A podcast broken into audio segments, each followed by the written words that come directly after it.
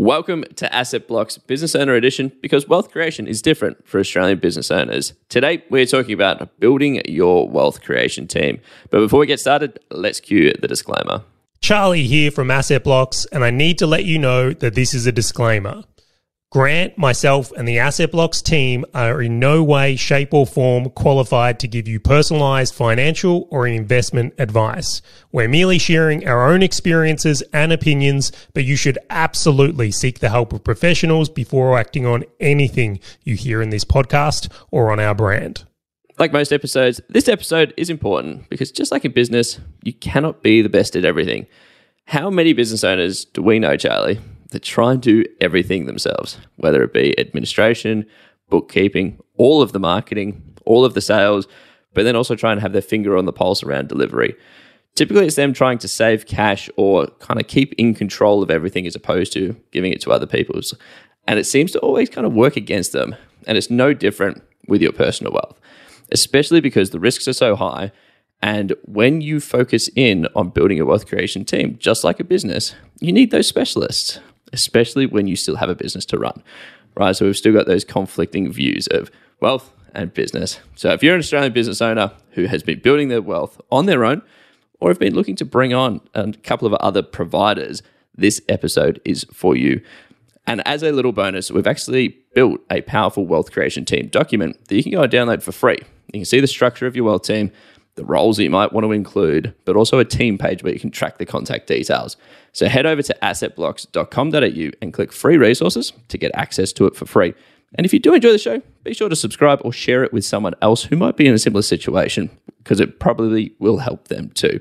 Now, without further ado, let's get into the episode.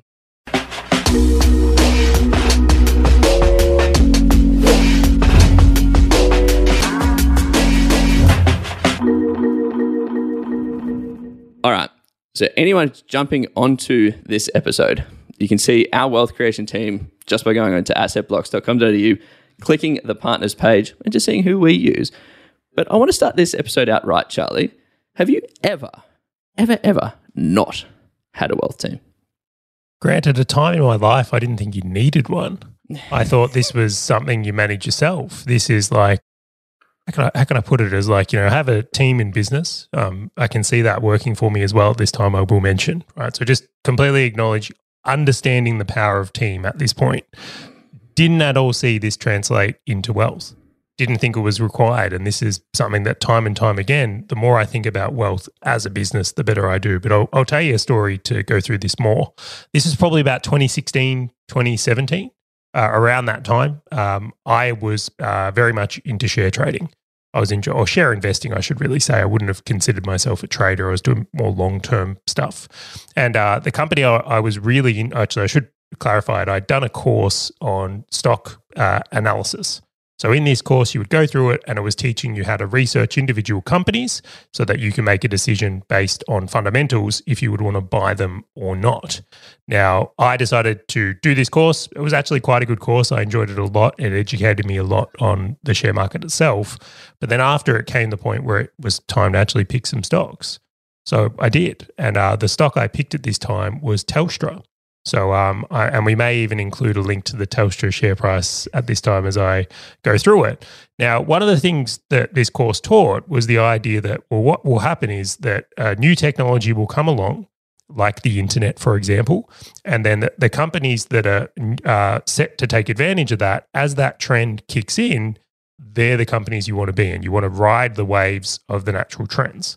And he, get, he went through a heap of them. So, you know, like the internet was one, the baby boomers are another one, like the aging population. As people get older, they need more healthcare services. So, health might do well. I, I don't know. So, I'm sitting there and I'm um, very much like, oh, 5G is coming out soon, you know, like 5G phone technology. And I'm like, well, I'm just going to bet on this. Who's going to benefit from this? And I'm like, Telstra. This is a home run. I'm like, the share price was even down a little bit at this point as well. I'm like, yes, bargain. And oh, this is so good. And I, I bought some. And uh, I, no surprise to anyone who knows how Telstra's been doing, but it the stock for basically a whole year after just went into decline. So there's a whole bunch of things that I didn't understand. Like number one is that competition in what they do was increasing massively. Yep. So companies like TPG and I think at the time like Dodo was a, a thing. So there was all these new service providers essentially eating their lunch.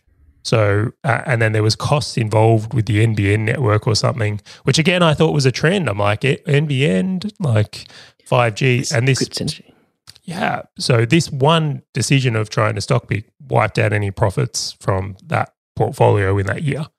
Now, um, I, I was so certain on my conviction. Like I thought I was like, uh, this is like, and it considered multiple times like buy more Yeah. because I was like, well, you know, this is just a short blip. Like, you know, this is buy the dip. Things going to go through. And um, I decided before to do that just by chance. Uh, was some people I was following on YouTube of all things, uh, which had like a you would pay them and then they would tell you give you some of their research, like a research firm. So I bought, uh, I signed up for this thing and I bought this. And what came with it is they had their list of trades for like the last year dated and then how they performed since they had done the purchase. So I bought this one and I'm looking at this list and I'm like, I never would have found these companies. I never would have been able to filter the information. Like I didn't actually possess the skills. No, well, really, no surprise. I did a weekend course on Wait a minute. yeah, there's like people that are professional analysis, like do uh, I think they call them. I, I don't even know what the role is called. Quants. Quite, yeah, exactly. Like professional researchers that do this full time, and that's what they're hunting through and can understand. And I'm here thinking, well, 5G and Telstra, like this is ride this wave, get behind it. And um, I quickly realized, like, this was the moment when I'm like, ah, the people, like my, you know, 90% of my time is business and 10% maybe was on shares. And then on the other side of this is like, well, 100% of their time is focused on this and they have a decade of experience or more. Like, does it make any sense in the world for me to be picking individual investments when against someone who is doing this for a profession? And the home run was it's like if I got them in an ads account, so let's say doing Google ads or Facebook ads, how would they perform against me? I'm like, I'd smoke them. I'm like, I'm pretty sure how that that's how they would feel in converse to picking stocks here or investments. So that that's my uh, story. I hope it's uh, I'm sure relatable to many people out there. Of like, I, I was holding myself back by not getting a team involved. And the interesting thing, though, is like, especially when you bring in, I don't want to say sort of the common knowledge, right? So when you say things like Telstra and 5G slash NBN rollout, you go, okay, NBN and 5G, logical. Telstra, number one telco in Australia, logical that they would be at the forefront. A normal person would look at that and go, your hypothesis makes sense right? Where then, to your point, someone who does this 100% of their time that actually has depth in understanding what happens in these markets and what other competition is coming out and what other technology is coming out, etc., will look at that and go, yeah, it's a terrible trade. And I love the, the summary at the end, which was, yeah, the time spent on that specialization is where the value is provided. Because I'm sure a lot of people listening to this will go, Charlie, your hypothesis was right and it was correct and it's logical, but it just did not work. But I think too many people try and justify that from what they they perceive it. No, and I always call it blindsiding. Right? You just don't know what you don't know. Right? If if you ask my wife to go and fix your car engine because it's broken and pulled over to the side of the road, she just she has no idea. It's a black box, and it just you put petrol in one end and it thing propels forwards, right? You just there are things that people just don't know, and it's not because it's just because they've never been taught it. They've never researched it. They've never seen it, and so it's like ah, these people are aware of all of that. It's the same reason we take our car to the mechanics. I- I'll just go a little bit deeper on that one. I completely agree with that point. It's a great point, right? We've we've we accept we'll pay professionals in other areas of life, mechanic, teeth, like dentist, medical. Um, but I just want to really drive this one home. I knew I was truly out of depth when I met a guy at a we'll call it a networking event, and his whole specialization was he only did mining companies on the ASX, so Australian mining companies. So full time, he knew everything that was going on and um, in these companies, and it's like he was widely successful because of that spec uh, specialization. So, like, I looked at that and going, "I- can't at this level, I can't compete, and I can buy his knowledge for like I think it was his uh, subscription to get his report every month was like a hundred bucks or something. And Yeah, I'm like, I'm like, all right, there's there's there's there's merit on this one again. So really interesting to understand. and to just hammer that point home, just in case we haven't made it more and more clear, it's the same in business. Niche on niche always outperforms a generalist business because you know exactly who you're going to target, you know exactly how you're going to hit them, you know exactly your your buyer persona. and so, well, what are you to them? You are the specialist of specialists. You are solve this very specific problem. Um, I'm going to piggyback off your story, Charlie, because I'm, I'm not going to talk about a story where I sort of have lost money or anything like that, because I think you've done quite well at articulating that. I'm going to talk about my aha moment of going, yeah, wealth teams is really valuable. So my previous accountant to the one that we've got now, and you and I have the same accountant. Um, I I was with them. I reckon it would have been about four or five years, and I remember going into their offices probably at a point there would have been each quarter, but call it twice a year on average across those years, where I would walk up to the whiteboard and I'd have a session with um, the accountant that was working on my um, account, as well as like the senior guy who ran the entire business, drawing up all of the business entities, all of the investments, and then like putting a circle around myself and then Hazel when when we first started dating. I'm like, that is the end goal. And so like these entities only exist in order to help us grow our wealth. They got it. They said, great, yep, awesome. And then I get a compliance. Compliance, which is like a BAS submission and an end, and, and they're like, hey, we got you a little bit more in your tax return. Yay! As if like that was I was going to celebrate when I'm like, there is a bigger picture here. And then I'm like rubbing up against this because I'm like, now this is this is causing me more friction because I, I need someone to think outside of just a compliance. And I, I remember mentioning it to them. I don't care if you charge me. I, I'm fine with having strategy sessions. I just need you to think and bring me these concepts. And then I had a conversation with our accountant with of going, okay, one job in focus on our wealth and these are the entities. Like he's like, yeah, you're the client I only focus on. Like anyone who comes to me and just says, I want business compliance, I say no to. Anyone who just comes to me and just does like personal tax returns, depending on the individual, I probably wouldn't do it. And I'm like, yes, yes, this one in one. And then you sort of fast forward that over the couple of years it's been, and it has been just chalk and cheese. I have strategy conversations. They email me talking about this is what we're going to be doing. They talk to my lenders. They talk to all of these things. And I'm like, these things exist accountants aren't just all compliance people. But that was like the aha moment for me that really set the dominoes on the wealth creation team because that was the very first one that I picked up. And I'm just like, yeah, okay, I, I get this. Right now, this is value. I just had the similar to employees, I just had the wrong person. Right. But now I've got a really superstar.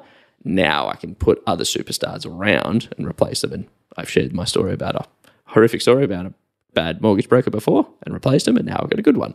Right. And so that was my big aha moment that said, no, this is the way that it's really going to help me set those dominoes. I wonder if you're the only person to go into their accountants twice a year, that account, and get a whiteboard out and go through that process and explain it to them. I, I would think that is unique in, I mean, you probably spend more time with them than their average client does in general if you see them twice a year. I know many people don't. Um, but to go through that, I, I just wonder what they were thinking. It would have been absolutely hilarious to be in that room slight tangent. It was always interesting when like a software company that I was looking to sell at the time, and I was sharing to them like the exit value and things like that that we were going for, and you just saw their faces going, "Yeah, sure, whatever." But my my question was like, how can we structure this now in preparation for that? And it was like, oh, "I will look into it," and they just never got back to me. And like my preface was, I'm, I will pay for this. Like we have got time between now and then to structure this, set it up. I can transfer entities. I'm like I run the business. Like I can change whatever you want me to change. Um, and it just it just never never happened. Never happened. And so we've dove into a little bit about it, us, our, our problems and our challenges, our aha moments. So importance of your wealth team, Charlie. People at home going, cool, good stories, well done. So what, what do these what do these guys actually do for us? How can they actually add value to my life? Yeah, it's a great question. So um, I think the idea I want to cement in people's mind is that your wealth team and our wealth team might be different. And depending on your circumstances, you need different teams. So, uh, an analogy to help drive this point home is like if you're playing basketball and you want to win a basketball championship, that's the goal or a wealth goal, but this is your sporting goal. But the team you've got is designed to be like a, let's say they're the team for an F1 car you can see by putting that team with your goal of uh, winning a basketball championship, you're probably not going to do well. And I think that commonly happens. It's very uh, evident in many people we speak to, and even your experience with your accountant, right? That's the F1 uh, accountant over here, and he's coming over basketball, and it's like, it's not working. Yeah. Or it's not applicable, I should say. I shouldn't say it doesn't work. It potentially would work for some people. So the thing that I think is most imperative is to not copy and paste your wealth team, it's to design one that fits the goals you want to get after. And I think when you're clear on the goals, and if you haven't already, please come and listen to the Creating Your Wealth Goals episode on this podcast. We spoke about it. It makes it much easier to know if you've got the right team or not. You can start building it with that end in mind, which I think is really pivotal here. Yeah, and the key message is that you just you can't go this alone, right? And that's the big difference because uh, as business owners, we do have that priority. To your point, Charlie, that you were talking about before, which is the business, and that should be 90, 95 percent of our priority, right? It needs to be focused in on creating that good business that has a sustainable income where we can continue paying off our life's expenses as well as investing a significant amount into assets. But that's where this fundamentally changes because when you say, okay, great, now I can build a team around my wealth and start treating that like a business because there are a lot of similarities, which we're going to be diving into. That is really sort of that pivotal moment for a lot of people is to go, ah, that makes sense. My business does this, and we've done wealth tracking in the past. Uh, my my business does accounting and, and wealth tracking. Like uh, this is the same thing. I, I get this. Oh yeah, I spend money and I make money. It's just like my business. And that's exactly where we're trying to hammer home with this wealth team. And it's, it's really interesting because the importance of, and we've kind of danced around this a little bit, the importance of really having them or the why around a, a wealth team comes back to those specialist knowledge areas, right? Could you imagine trying to go to the banks and get a mortgage, Charlie, for the properties that you have versus getting a lending specialist who already has the relationships to the banks, already knows what's a good deal, what's a bad deal, has already dealt with business owners who have gone and got these lendings before versus you trying to do it. The time, the effort, the price you'll probably get. I've heard people walk into branches before get home loans and mortgage brokers or lending specialists just like freak out going, that is the worst deal I've ever seen, right? Because you just don't have that knowledge. It's not something you do every day. You might do it like every now and again. I couldn't agree more. It's the story of earlier, right? It's that advantage of having someone in your corner that does this all day, every day. And I just think about it, even with the experience with dealing with lenders now, right? With a broker, like I haven't done any of my lending myself. It's still pretty painful to have to cover that side of things as well. It would be too consuming from the business where I'd probably be less profitable as a business because of the time, stress, and energy it would take to get a comparable result.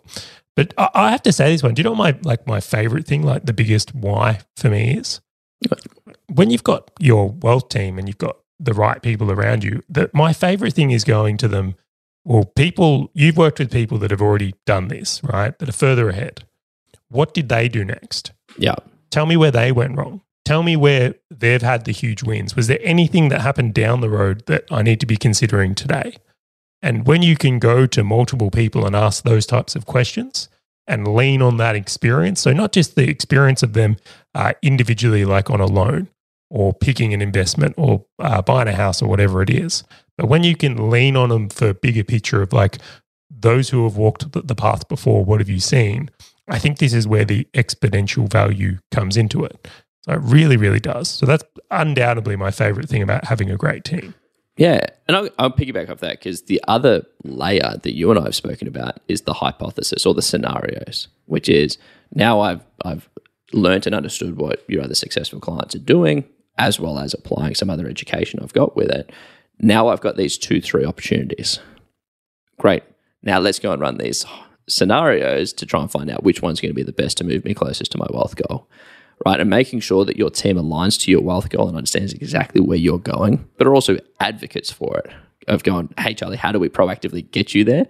Being able to run these scenarios with someone who's completely aligned, whether it's a lending specialist, whether it's an accountant, whether it's like a buyer's agent, no matter who it is, having them go, yeah, no worries at all. This one's better. Why is it better? For this, this, and this reason. Oh, okay, I didn't consider that. Now put that in your bank and go, all right, I'm in your knowledge bank, that is. Now, when I look at these opportunities, I need to look at this, I need to look at that. and I need to look at that. Now I'm learning more as well. Good. It's all about asking those right questions from it. And the one additional point as to my why is also scalability. I, I, I don't need to try and duplicate myself. Unfortunately, I don't have a Bianca Charlie that can help me with my finances and things like that. Um, so I, I can have a team now that I can lean on. Where if I get, Even there, we have a bookkeeper. Like, Yeah, it's not, it's, not right. like it's not Bianca doing the all the books. I will say it's like uh, she definitely gets some help as well. So we, we lean into that as in an immense way. Yeah, but that having the ability to go, great. Now I, I need to be in my business, playing forwards on my business. I'm going to make this deal. And they've got a scurry of activity that happens from your three or four specialists where you go, great, let's trigger this off. Can you guys talk together? And they're like, no worries at all. Conveyancers talk to buyers agents, talk to accountants, talk to lending specialists. And it's just this thing of beauty whilst you're sitting there focusing in on your business to make sure you can buy more. That for me, that was the one of the greatest elements was that scalability of going, great, I don't need to burn the midnight oil. Do you see it as a risk reduction as well? Like, do you really think like you're if you've got this team around you, they can call out, "Hey, you're about to blow your foot off." Like, it, it's uh, it amazes me how many terrible ideas I've come up with, which they've prevented me from that seemed like a good idea, like buying Telstra shares uh, throughout. So I do see that in things as well. And and I'll I'll go the yang of that, which is uh, you've done done the yin, I'll do the yang, which is almost every single one has provided me a positive ROI. the advice that I've almost got from every single one has actually resulted in an improved return on investment for me. Oh, so, so far, we'll see. Right, So it's a far. long game. It's a long game. But let's let's dive in. Let's start talking about these individual roles. I think uh, people will hopefully enjoy our stories, but let's give them some stuff they can start working through. All right, I'm going to let you kick off with the very first one, which is partners. Now, I'm going to get you to divide this into two, uh, and you can talk about them, which is personal, so personal partners, as well as business for people who might have business partners. Yeah, I, I think this might even be the most important one. I've uh, put some thinking in preparation for this episode. Is that um, I have people in my life right now that support the decisions I make, even when they're crazy. Like they really back it from there. And then on the other side of things, I know people well where it's their partner is just always in fear and holds them back. So just imagine this is like you're a business owner today and you want to start building wealth and you're thinking about, we'll just use an example, investing in crypto. Okay. That's the path you've elected to take with your goals and personal decisions. You lean over to your partner, you're on the couch in the evening, you say, Look, uh, hey, babe, I'm, I'm thinking about doing this so we can uh, achieve that. And the first thing that comes out of their mouth is, Oh, that's too risky. Have you not, have you not seen the news? Like, why, why would you risk that? Yeah, those little comments and things like that that put that seed of doubt in you prevent people from taking action. Where uh, if I was to come uh, into my home uh, at night and I, I was on the couch and I lean over to Bianca and I say, uh, "Look, I think I want to buy another house." Her her response would be overwhelmingly positive and supportive, which is, and uh, often we joke she'll be very highly encouraging, maybe a little bit too much.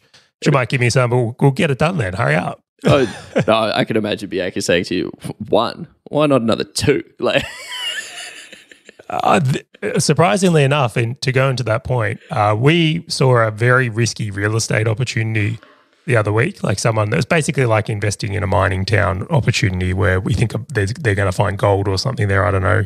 Someone thinking of buying in this town um, to try and ride that.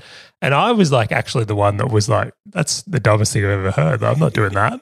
And she was like, "Let's get two. And let's I'm go. like, I'm like, oh, well, risk tolerance there. Um, the foot to the floor. yeah, but it was just really surprising that like that's the general attitude, um, and it's been that way even through business.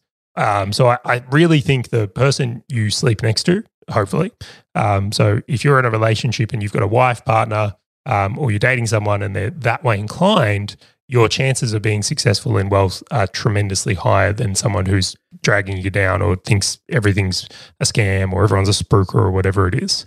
That's the uh, big first one there. And I know you've got that similar relationship with Hazel. Yeah. Um, it's an interesting thing because one point I am going to make on top of that is that so I have had to work with Hazel and take both of us on a bit of a journey, right? Like, obviously, I've been doing business for over a decade. So for me to pay for someone's advice was easy. Like, I do that all the time anyway, right? I have mentors, I have accountants, I have all these people around me that I pay, like employees, etc. But for her, who at the time was an employee and doing all of those things, it's uh, the, the difference, right? Because there's very few employees that understand the paying ten thousand dollars for a mentor to advise you on business in order for you to go and earn hundred thousand dollars is a great investment because they've just never had to do it, right? And so taking her on that journey. And we went to seminars together, and I was very fortunate that she had that open mind of going, you know what, let's test this out. And I remember the first time that we paid for our buyer's agent, it was like quite a large fee. It was like thirteen thousand dollars or something. And she it took her a bit of okay, well, Could seem like a lot of money if you're not used to forking out at that level. exactly for me in the in comparison to the business, I'm like that's that's fine. Like that's an onshore Australian employee or two a month. Like it's that's no worries at all. And so the second that she came over that hurdle, it it was just game on. Like now, let's go and buy more. Let's go and buy a whole heap. Um, I'm going. So for everyone listening, like it's not turnkey. It's very rare that you'll find a partner, especially if you're the one listening to this and you've got a partner at home. They're probably not listening to this. They might be doing health and fitness, which is what my wife does. They might be focusing on some other things. And Their value fine. might not be wealth creation, right?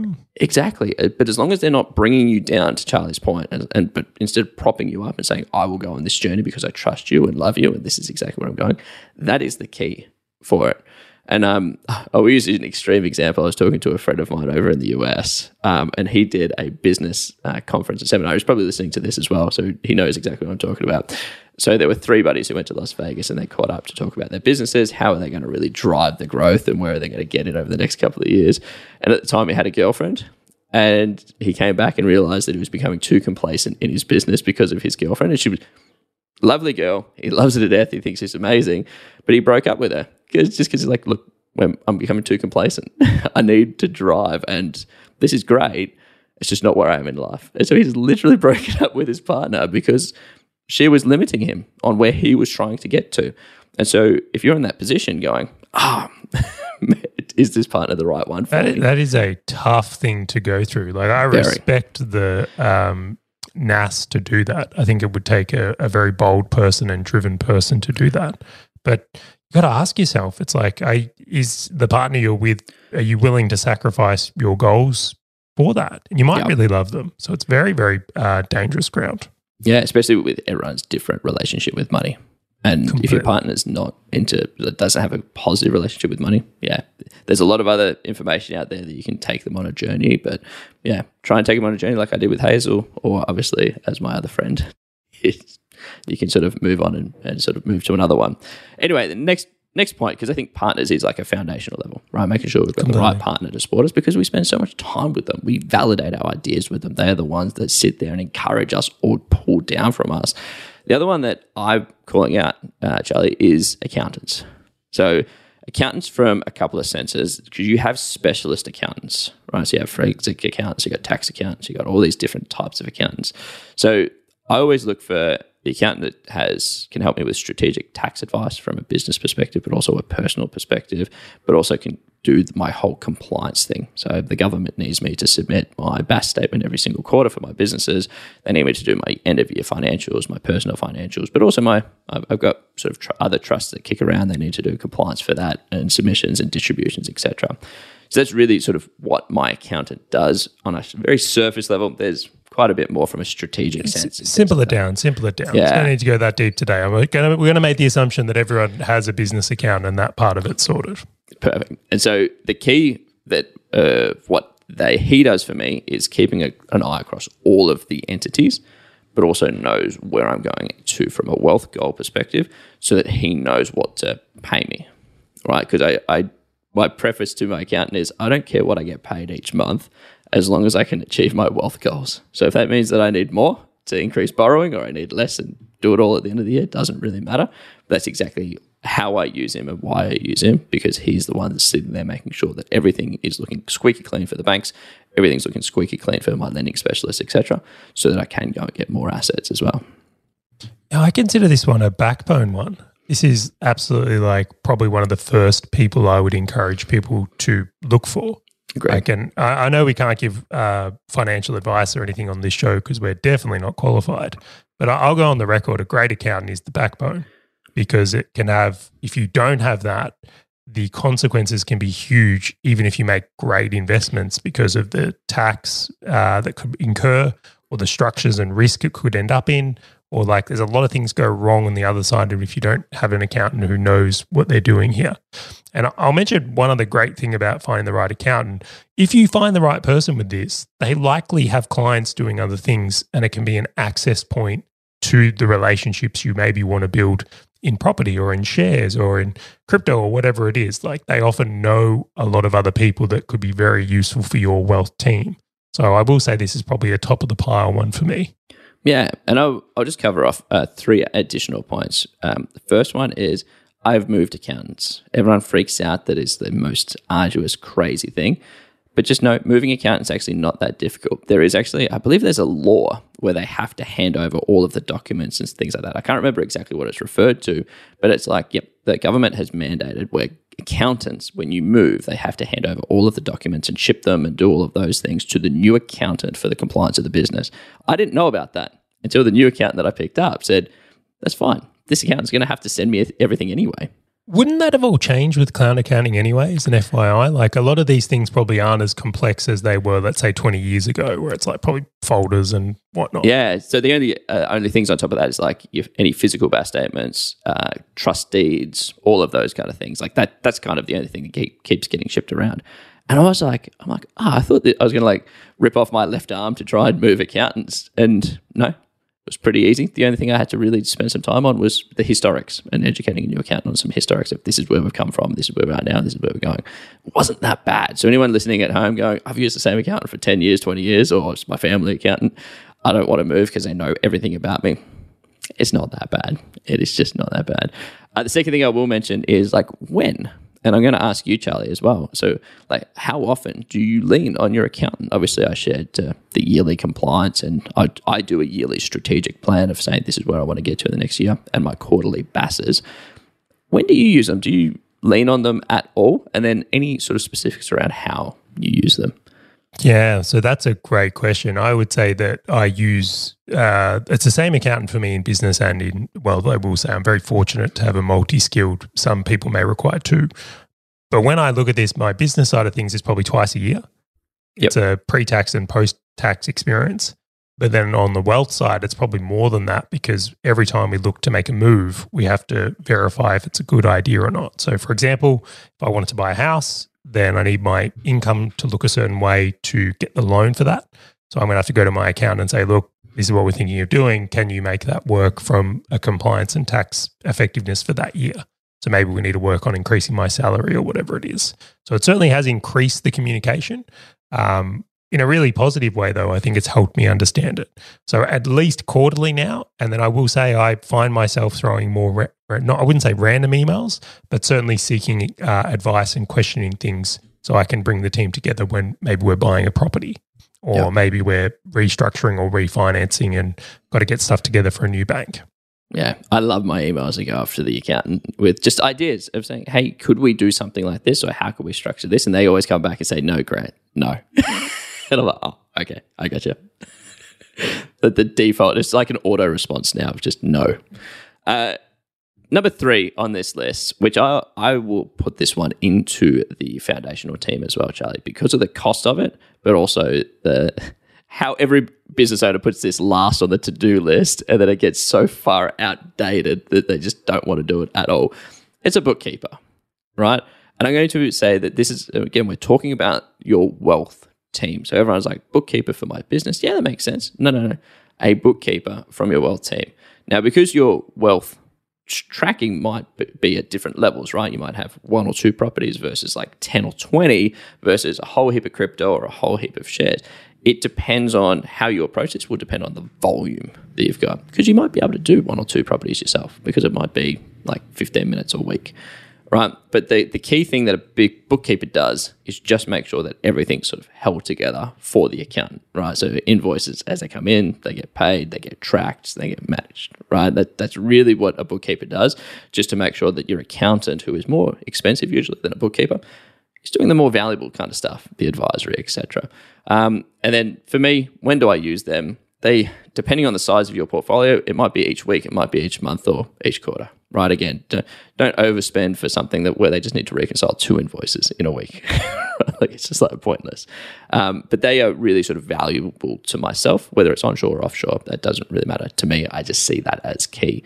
Um, any thoughts on that, Charlie, or is there any detail that you reckon I should be running through that sits Yeah, below a bookkeeper? I'll just mention my own experience here. So, when we first started on this journey, Bianca, um, who is a bookkeeper and accountant, I should say, like she is very well trained in those areas. She was doing things herself, and this was, wasn't a big deal, to be honest. So, when you're first starting, it might be just an hour a, month. Um, but then over time, that's uh, grown immensely for us, where we actually have a bookkeeper now as well because of uh, what we do and the amount of properties we have and things like that, which create complexities there what are, but good habits build right so it's like Mm. you don't i would just to tr- start with the bookkeeper today with where i'm at would have been carnage Yeah. like you want to build someone up and put in good habits like if you're going to run a marathon like you start with smaller runs you don't just go out and start at marathons um, my favorite thing here though is the tracking i really appreciate the tracking I think that's the biggest thing I get is that every month I get a set of books and I can look at it and review it and know that I'm on track or off track. Yeah. And then to your point, which you mentioned great in the, one of our previous episodes about being able to forecast from there as well. So the bookkeeper is my, I don't want to say linchpin, but certainly the person's role who plays a massive difference in me being able to decide on next moves. Where if I was waiting for my accountant all the time, uh, just because of the gaps between communication, wouldn't enable me to move as fast. It would actually slow me down substantially. So I think there's uh, really good merit in getting someone on board for these things right away. Um, and I'll actually, sorry to jump in again, it's just that if you are going to do property and you're going to do lending, having things really up to date is very important. Otherwise, every time you go for a loan, it's going to be carnage.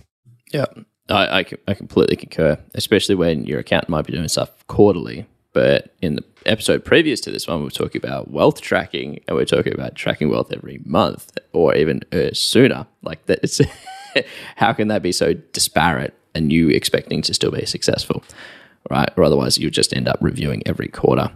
Uh, so I'm going to let you take the next one, Charlie. Talk to us a little bit about buyers agents. Yeah, so this one's specific for people that are doing property, um, I will say. And then there's different types of buyer's agents as well. So, like, you can do a residential one, there's commercial ones, there's even like development site ones. Like, if you're someone who wants to, uh, like, knock down houses and put up apartment blocks or something like that, there's uh, uh, synchro, what do you call it? Nuances to those skills. Just like I mentioned earlier about there's people that are just specialists in mining companies on the ASX uh, before that exist here as well. The role a buyer's agent really plays here and what they do for you is when it comes time where you said, Look, I want to buy another property, this person is the person that would actually find that property. So ideally, they're doing a lot of research and understand areas, uh, the mechanics of that market, population, uh, economies, so that when they make a selection, they can give you a really big advantage. And I'll tell a story here that I think is quite funny. Um, I just remember like when I was very early in property, I was excited by it. And I was like, you know, looking at suburbs and like population growth and few other things. And I went and compared it with my buyer's agent and the research they put in. And I was just like, I'm never doing this ever again. What? It, has it got a train station? Has it got a Woolworths? Doesn't work? There are layers of complexity when it comes to buying a property that I just didn't understand. I didn't understand. And still to this day, I acknowledge there's a lot that goes into property selection that I think you really want to have a lot of experience on the board with. I would think it's a, uh, I'll even say it, I think it's a terrible idea for someone to be doing their own research and buying large assets without experience or knowledge on the board. Like you definitely want to, in my opinion, uh, lean on help here. So very, very vital role. especially when you've got like only so many swings of a bat within a year or within a couple of years, right? Like it's like not like crypto or shares where you can buy a dollar, right? And you can acquire something, right? So no matter what your budget is, you can purchase it. Yes, you have that to an extent with property, but you still need a, a substantial amount of money to kind of get in. So having people to say this is good, this is bad is critical. Well, I just, for the life of me, I've bought properties near a million dollars or around that and over at times. And I look at it and go, why would there's so much risk on the table? There's borrowing on the table. Using a buyer's agent is the ultimate insurance policy Yep. in ensuring that is I don't buy a lemon or do something stupid. And then on the other side of things, it, chances are if you use one, you're going to get an increased return versus uh, picking one yourself. You might get lucky, but uh, that's certainly luck isn't an approach I'm taking to investing in wealth building. Yeah, and uh, for me, it was also the awareness of going, oh wow, you can get those returns, you can get that cash flow. That's that's interesting. Where if I had never have used them and just stepping into property and just doing it myself, which I have before, I'm just like, oh man, property is kind of kind of that ups and downs, huh? Negative experience, kind of where it's at, where buyer's agent really helps turn that on its head. And as we've said with all of these, and I'll just say it again, they live and breathe it. They live and breathe suburbs. They live and breathe dwellings. They live and breathe um, like infrastructure plans around Australia, etc. And so, um, for me, like I use buyer's agent obviously when I'm looking to purchase, right? So, yes, I do reach out to them time to time to talk about, hey, like this is where this is the budget that we could do now. Is it better off us waiting? Like, what opportunities are kind of floating around based on sort of suburbs that are doing well, aren't doing so well, etc. So, yes, I will call on them and just say, what do you think? and they will come back and say maybe hold off, maybe there's some opportunities now, etc. But more or less, I use them when I'm buying a property, so it's not like I call on them all the time. See, I've been uh, maybe using this one a little bit differently than you at the moment. All right, there's a secret coming. I have been routinely asking uh, my buyer's agent, um, "What's working for you right now?" And the reason I say that, like, I'll go like in the last month or two months of the clients you're seeing success with or getting wins for or finding opportunities, what have they been? And then I'll take ah. that information and I'll put it into my forecaster and go, well, if I was to apply this type of scenario, because it's like it's recent where I look at some of the investments I've made and like I can't repeat them. Yeah. Like that deal isn't available anymore. Like you can't buy Tesla shares at the IPO right now. It's past. You can't go back in time. So when I looked at that, I go, all right, well, if I was to apply what's working right now for them into my forecast, what does that do? And does it bring me closer to my wealth goal? So I've been kind of approaching it in that way right now in decision making. See, I like that. There you go. I even learned things on this podcast. I think that, I think that's awesome. I'm going to jump off onto the, the next one, which is like a lending specialist, right? So when when the reason we say lending specialist because and, not just a mortgage broker is because you can get lending for so many different things, right? Uh, you can obviously get lending for your business, for property, etc. But you can actually leverage some of your equity now to borrow it and put it into shares or, or otherwise, right? So I'm just going to group this by saying a lending specialist, just because it kind of covers off everything. And when I say that, think of somebody who uh, deals with banks and sort of second party lenders to help you ob- uh, obtain debt, right? So that is what I mean by a lending specialist. So if you're trying to buy a house, you'll go to a lending specialist, say, This is my income, usually salary, and this is my business details because we're all business owners. And this is how we have been progressing over the last two years of operations. They will go out and they will say, All right, lenders, what who can provide half a million dollars, for example, to grant in this situation. And that's really what a lending specialist does. Um, and for myself, I use them because I love leveraging the banks, right? Because I love leveraging debt because it helps me get a better return on investment for the money I have now. Where if I spent $100,000 cash in shares, I can either get a return on that 100000 or if I spend $100,000 as a deposit for a property, I might be able to buy a $500,000 uh, property. So that is why I use lending specialists and use debt. Uh, and for myself, uh, I use them again as piggybacking off sort of when I'm looking to buy a house based on my wealth goals.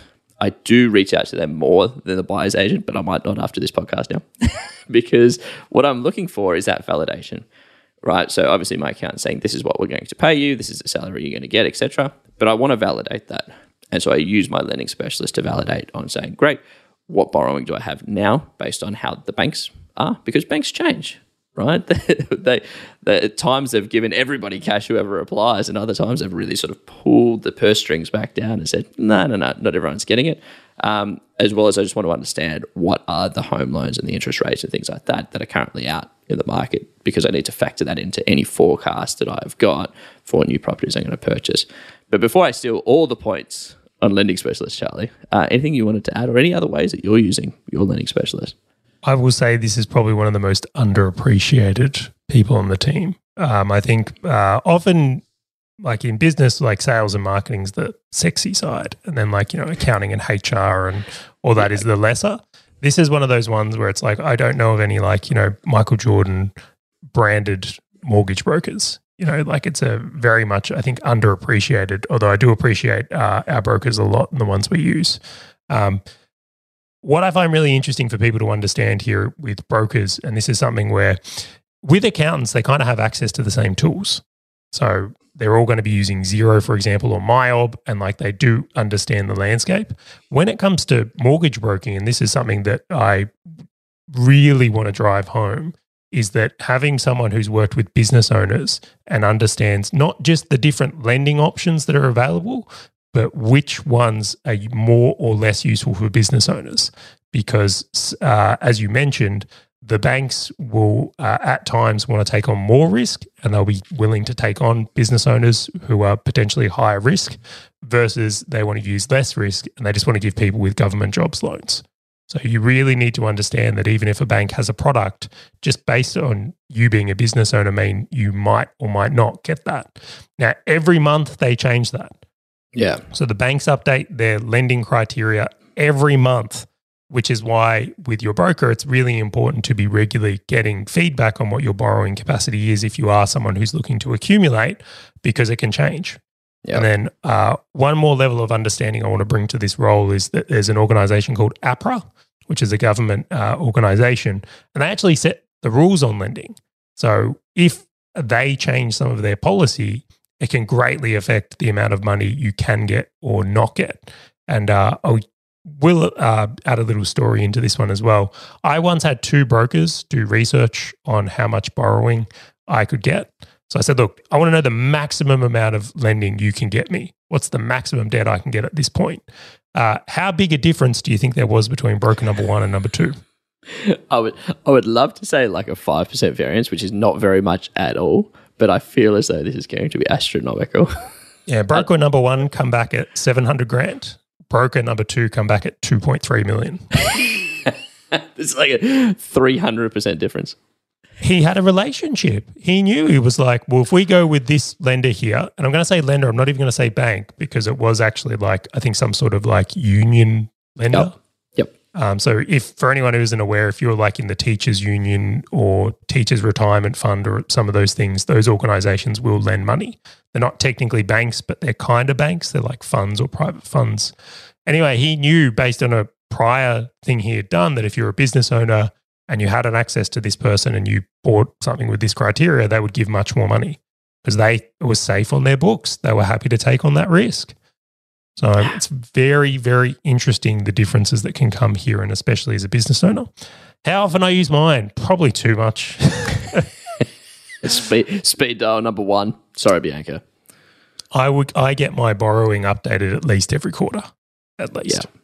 And I think the, these little nuances that we're sharing through these wealth teams, like the, the wealth creation teams that we have, hopefully for everyone who's listening it to this episode, you're just going, oh, wow, I didn't know that you could lean on them. Oh, wow, because they, they are doing things that they love doing.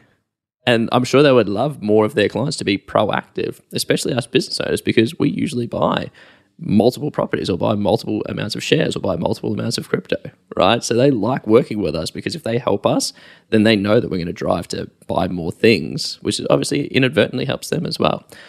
So, Charlie. Well, just one more point there on the brokers, and I know we need to jump to the next one, but it's like most mortgage brokers spend their time helping mums and dads get into their homes or first home buyers. The goal of them, like they just want to get their house, that's it, live in it. Yep for people who are investors, it's like your goal is to buy multiple properties. If you're in that strategy, your criteria of what you need from a broker is very different. Completely. Like very, very different. So that business owner and investment layer, like do your research, find a good one, uh, ask a lot of questions. That's not something you can get someone who's only doing first home buyer loans and have a great time with. Yeah. Uh, the next one that I'm going to be jumping onto is I'm going to, going to group it into network and advisors why do why do I incorporate this, right? Because I see your personal network as being able to provide as much value from various reasons as like professional advisors. So I'm just going to break this down a little bit and I'm going to hand it across to yourself, Charlie, because I know that you've got some very strong views on this as well. So from a network, similar to partners, right, you will have friends or business partners or other people around you who will either prop you up and also challenge you to be more successful, but also share their wins along the way. But you'll also have people do the opposite, such as bring you down, be naysayers, compare themselves to you, and if you're su- succeeding, they will bring try to bring you down to their level, etc. But also the same goes for like an advisor's perspective, right? How many times have we spoken about advisors that we've heard people use in the past, Charlie, where the fees of the advisors outweighed the returns they made, or even to some extent, and I'm using extreme examples, so this is not saying all of them are, uh, the advice that they were providing or the ideas that they were sharing were things that they weren't personally investing in as well, meaning that they were like, okay, well, this is what do as I say, not as I do kind of situation. And so it's really important just to understand that they are still part of your wealth team from a network and advisor's perspective this is again i would say this is near as important as the uh, personal relationship partner or wife or husband or whatever it is there. It's like it's very very important. I'm i'm i feel so lucky that when i work with you grant it's like every time i feel like we are pushing each other to achieve our goals and do better. And we're able to talk about the different things we are doing swap notes and compare ideas. And i look at that and say would i have been able to get to here in the same amount of time without that? And the answer is overwhelmingly no. Yep. Um, I think it's really, really important to have access to that. Um, the other side of things is I found like I was quite nervous. Um, so actually, I'll do a double story here. Number one, the first property I bought was because of a mastermind I was in. It was actually a business mastermind, and it was a guy I uh, related to a lot. He explained himself very well. We communicated, and it was honestly him who made the difference in me buying a property or not. So without that network, I wouldn't have done it. Yep. But then on top of that, as I went into that network and like there was people that had like 10 properties, 20 properties, and I'm sitting there with one, it made it feel like it was okay to have like it wasn't getting more risky. I was like, well, he's over there and he's done it. Like, well, why can't I do that then? So it normalizes the end result. It normalizes where we wanted to get to. And I think that is so imperatively important to have a great network that encourages this dream as well. Because I certainly think the wrong network can destroy it. Yeah, I, I completely concur. And just being aware of that as well, right? Just being aware of, okay, are you adding to my positivity, to my success, etc., as opposed to taking away from it? Just that awareness piece alone is a great piece of information to take away from this. Now we are getting on, so I'm going to continue on. Uh, next one is conveyancer.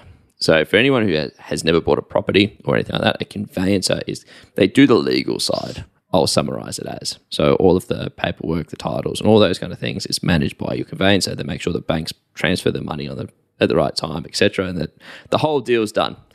Uh, so that I use them obviously when I'm buying a property. I've never actually leaned on a conveyancer for advice. They are just part of the wealth team to execute a trade. Uh, essentially, think of them as executing a trade, right? Hey, I'm buying a house. This is what we're doing. Do you know what? I, I actually have used it for advice. So I, land, got, I got a story tax? on this. Well, believe it or not, there's a critical thing a conveyancer does that I didn't appreciate until, like, much to your point, I'm like, oh, cool. This is just like someone reviewing a contract. Like, correct. Sign and let's let's roll on. Severe underappreciation. Well, I got um, that under appreciation right now. well, it means you've actually probably bought good properties, I will say. So, like, this is one of those things where it's like you should hear very little from your conveyancer unless there's a problem. And if there's a problem, a lot. Um, we uh, nearly bought a property, and I say nearly, he actually saved us and we pulled out of the purchase of a property because he went through the contract and he compared it to the property. He's like, all the renovations and things they've bought have been done illegally. So this person had they maybe they had like I'll, I'll exaggerate, but just to give an idea, maybe they had a, a two bedroom house, and they had extended the property, built a granny flat, um, massively upgraded the home without any permits, without any, uh, without nothing, no, no builders. Uh, I think yeah, if you do renovation this big, you need a builder to sign off as well. Like it was dramatic. So he flagged this and said, like, if you buy this, this is your risk now. So if the mm. council comes around and says you haven't done any of this, you don't have to pull it all down. There's no way they've done it to compliance here. This is like an illegal dwelling. Fair play. I I will say that so I've had a conveyancer on one of the more recent properties that we bought, review we bought it under a trust, and they reviewed the trust document, and the trust document missed one line, and the line was around like restriction of foreign ownership, right? And that you can have it, it just results in a bigger stamp duty bill. And so it's like this missing this one line that just said this trust excludes foreign ownership. And the difference, I can't remember, The, I think the difference was like $12,000 in stamp duty or something like that on this property, which just from this one line. And so they've read like a 60 page document. They're like, oh, yeah, no, you just need to add this thing. And I'm like, fair. so no, you're right. I'll, I'll, give credit where credit is due. They did save me $12,000 and I just paid, I think it was $300 to update the trust document. That was it. so I'm like, fair. Fair play. See, there's some lean on advice there. It's um, like insurance, though, isn't it? It's like the other side of it. But see, time and time again, I just never expected that would be the role. But it would be easy to miss those things if you had a poor quality person in that uh, there, because these contract documents are dense. Huge, huge. Let's jump on to the next one. Property managers, Charlie. Take us on a journey. Yeah, so if you go into the realm of property investing, I think it is well worth getting someone else to manage the property. If you manage it yourself, you're the one that's going to be getting those phone calls of like uh, hot water service is broken or need up uh, need some other repair or whatever it is. So getting a manager in in my view is essential so that you can have the time to work on your business. You shouldn't be managing properties unless that is your business. Um, it's really interesting in this one that like I've had uh, I'm very fortunate that I've bought properties all across Australia. So I've had very different experiences with like poor quality property agents and then very high quality property agents. And the thing I really look for and I appreciate um, is that when you get a really good property agent managing this one, you will get monthly communication from them. Yep. They will go look at the property uh, a couple of times a year and verify everything's up to scratch and that the tenant is looking after it. But my favorite one at the moment is when the property manager can be proactive in actually helping you increase the value of the property itself. So maybe they'll make a recommendation that, look, if you put an aircon in, we can put the rent up $10 a week. Or, hey, have you considered uh, doing this, then we can put the rent up 10 bucks a week. And uh, another thing that does come up with property is repair work. Yep.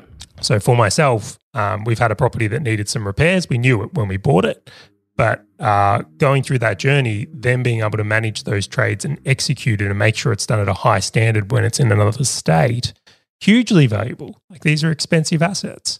So uh, I suppose I've, I've dabbled in all the points we're covering through in this, but it's like I think it's really important to have a great property manager who can add value in that way. Yeah. I've even had property managers do like renos for me.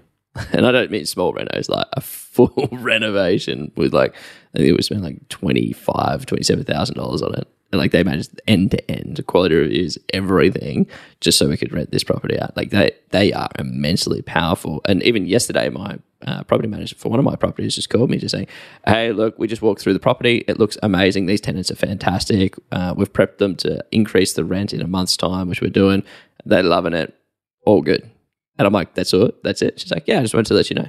And she also called me on uh, first of January just to wish me a happy New Year's. like, like these are the people that go out of their way. But I've had experiences of not great property managers too, as I know you have, Charlie. Um, so it's really sort of finding those key ones that add value. And so when do you talk to them? Charlie, I think you, you mentioned this quite well. So I get obviously all my updates each month around ownership statements of what do they spend, what's the incomings and all of them, but also the inspections and like renewals of leases, etc. Uh, and one of the final points I, I will just want us to cover off is brokerage. Charlie, do you want to spend sort of a couple of minutes just walking through brokerage uh, before I sort of talk about how other people can build their own and design their own wealth team? Yeah, so brokerage is really like you can actually use brokers to buy stocks for you or buy shares on your behalf. Like be- before the internet, people used to make phone calls and uh, make this happen. You can actually still do that, by the way. What? Those those services are open. I think it's about 150 bucks a trade, though. Um, so I wouldn't encourage it. There's certainly more efficient methods. But I guess if you're older and can't use a computer, I guess there's still a need for it in some ways. More modernly today, it's done through things like CommSec, which is like they are part of a bank which has a trading desk as well. Now I know this is kind of like technically a little bit of a software but there's also quite a support team that comes in with that. Mm. And at times for myself, if I wanted to do international trading or options, having those people in the banks that could explain the mechanics of it, or in the trading desk, I should really say, has come in quite handy for me a few times. So I'm going to put that under team, even though this bridges into the tool that I may be using for that one. No, and it, makes complete sense, right? Because that support network, as long as you know that it's still there, if something goes wrong or if you made a mistake, I think it's still critical to a wealth team. And there were a couple of others that, um, Charlie, I know we've used from time to time, um, but for people who are listening, might be having different assets or different sort of stages in their investments, etc.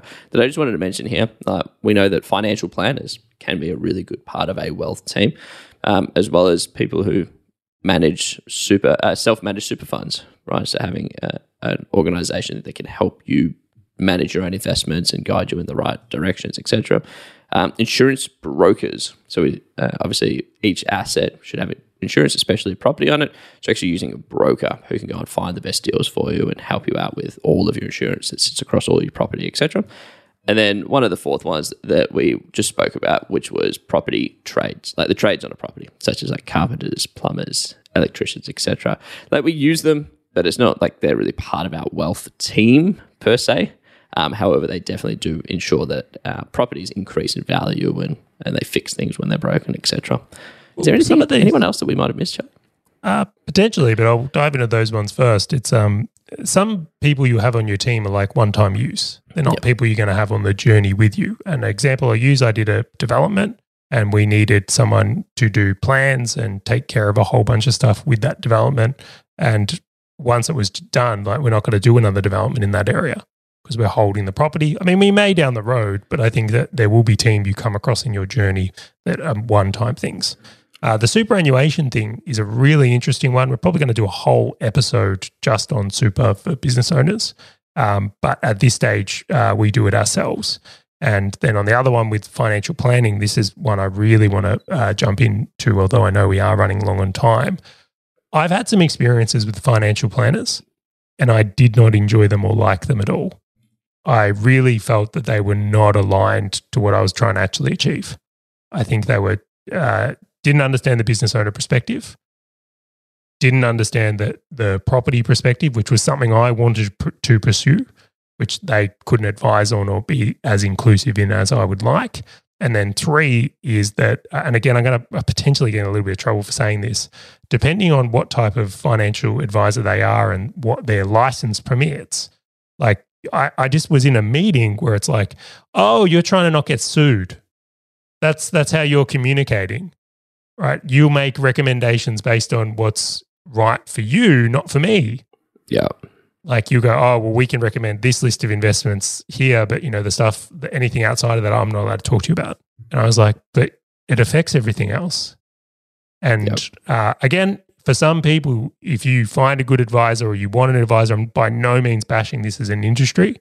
I think there's got to be some good ones out there. And I, I hope to find one in all honesty but the experiences I've had had been like counterproductive to the goal. It yep. actually felt like they were working against what I wanted to achieve personally, what my goals were versus what they could actually help with. Especially when they're such a vital role. Right? They're the advisor. like they're the planner. They're the ones that are meant to propel you forwards and have seen all of this play out well and badly before right? It's like look out for these pitfalls and look out for these things. You can't just have a pre-vetted list and expect people to be successful.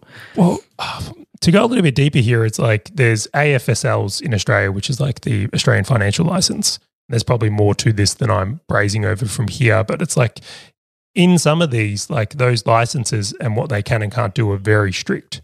Yep. Like, and you might have several different licenses. So some people can talk about, you know, trusts and others can't.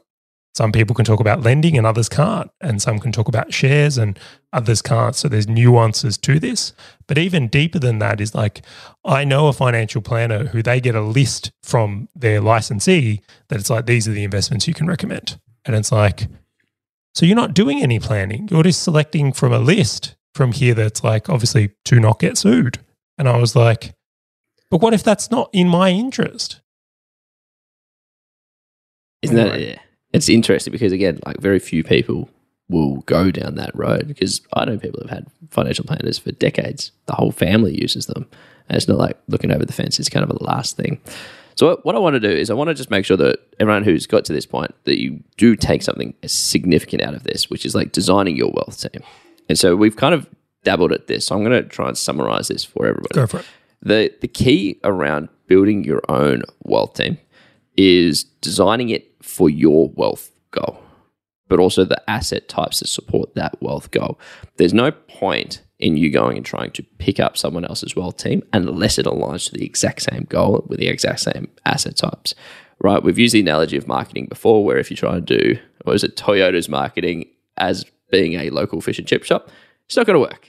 right? And it's the same for the team. If you go and take the executive team from Toyota and put the executive team on top of a local fish and chip shop, it's just not going to work, right?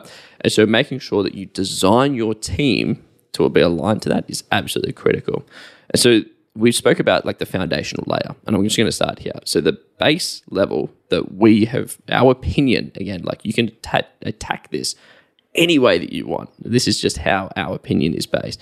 First level is that partner, right? So whether it's a, your wife, your husband, or whatever it is, having them support you on this journey critical. It's like that.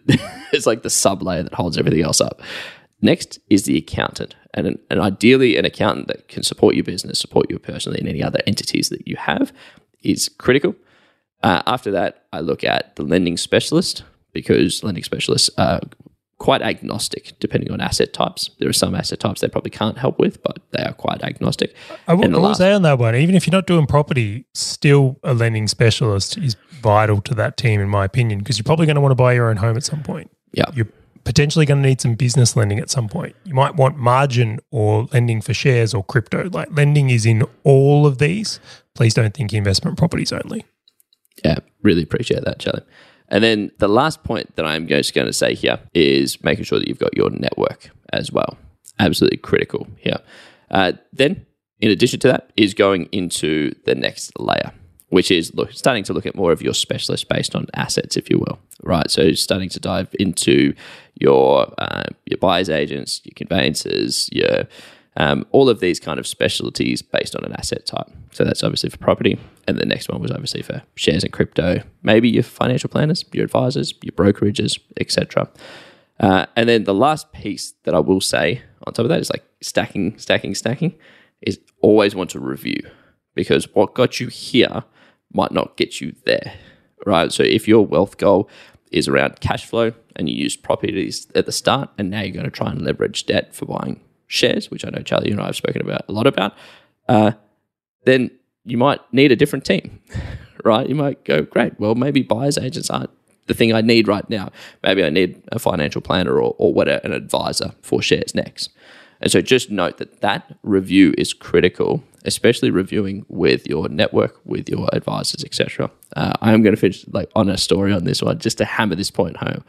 So constant reviews. Charlie, you and I talk a lot, and we're very transparent to each other around our investments, etc. And for everyone at, home, uh, turns out that Charlie and I have a property each in a very similar location in Australia. And so we were comparing property managers. we were talking about fees. We were talking about, and I was going through a renovation at the time, and I was talking about, ah, this property manager, amazing, had done, fixed the roof, had been sort of doing all these other things. And yourself and Bianca was like, what's the guy's name? what, what do you mean? Like, ah, well, we've got a property in the exact same location uh, and we've got roof problems. we need someone who can help us with these challenges. And so reached out um, and actually ends up using the exact same property manager that we were using just because we were talking about it. Right? If we weren't talking about it, um, one of us might have been like, ah, the property manager we've used is, is good. Let's stick with it. And so having these constant reviews, whether through uh, like a real formal approach with your accountant, a real formal approach with your buyer's agents or your lending specialist, but also it could be an informal one or even formal with your network, with your partner, right? Just always review because, again, every step of the way you might want to adjust, change, find out that you've got a, a someone who's not propping up everybody else and helping out, replace them and continue going. Yeah, this is exactly why I want to build a community around asset blocks. The more people I have to have these conversations with, the better everyone can potentially do. So I think it's a, a very important thing not to do this as an island. The very last question before I wrap up this show, Charlie. Must your wealth creation team be be co-located? Like, do they all have to be in Melbourne or Sydney, or does it matter? Can you have an accountant in Perth and a buyer's agent in Queensland and a lending specialist in Sydney, but you're from Melbourne? I would go as far to say it's probably best you don't, because if you try to build your entire wealth team in one location, you're limiting the pool of specialists. And it's like, what if the best accountant for you is in Perth, but then Yeah. the best buyer's agent for you is in Queensland? Or like, it would be such a disadvantage to geo lock your wealth team. And I think the chances of uh, actually getting the, the perfect team all in one location are near none. I wouldn't even attempt it. I'd be looking for the, I want the best person and then making sure that in the world we live in these days, they can operate in the cloud and on virtually uh, to get a great result. No, completely agree. And again, if anyone sort of has a network around them that they might be taking away, just come over to Facebook and join the Asset Blocks community. Anytime you want to be transparent or you want advice or you want Charlie and I to share about anything, we're there, right? Join, jump on. We're more than happy to talk to you about it. But this episode has definitely gone longer than anticipated, Charlie. Um, there's so much to unpack. And hopefully, everyone listening to this, you can start now start understanding well, how do I build my own wealth creation team? What do I look out for? What are the type of roles that exist? But what difference can they make? And when can I lean on them? And how can I lean on them? And I've even taken some stuff away from yourself, Charlie. So I greatly appreciate that. And again, for anyone listening at home, if you do want access to the structure of our wealth creation team, we've actually put together a full document which talks about each type of role, when we use them and how we use them, etc. So head over to assetblocks.com.au, click on free resources, and go and get access to that so you can use it in your own wealth creation journey at the same time. And if you did enjoy the show, make sure you subscribe or even share someone else who is in on this journey and may be looking at creating a wealth creation team themselves. So thank you again for joining us, and we look forward to catching you in the next episode of Asset Blocks Business Owner Edition.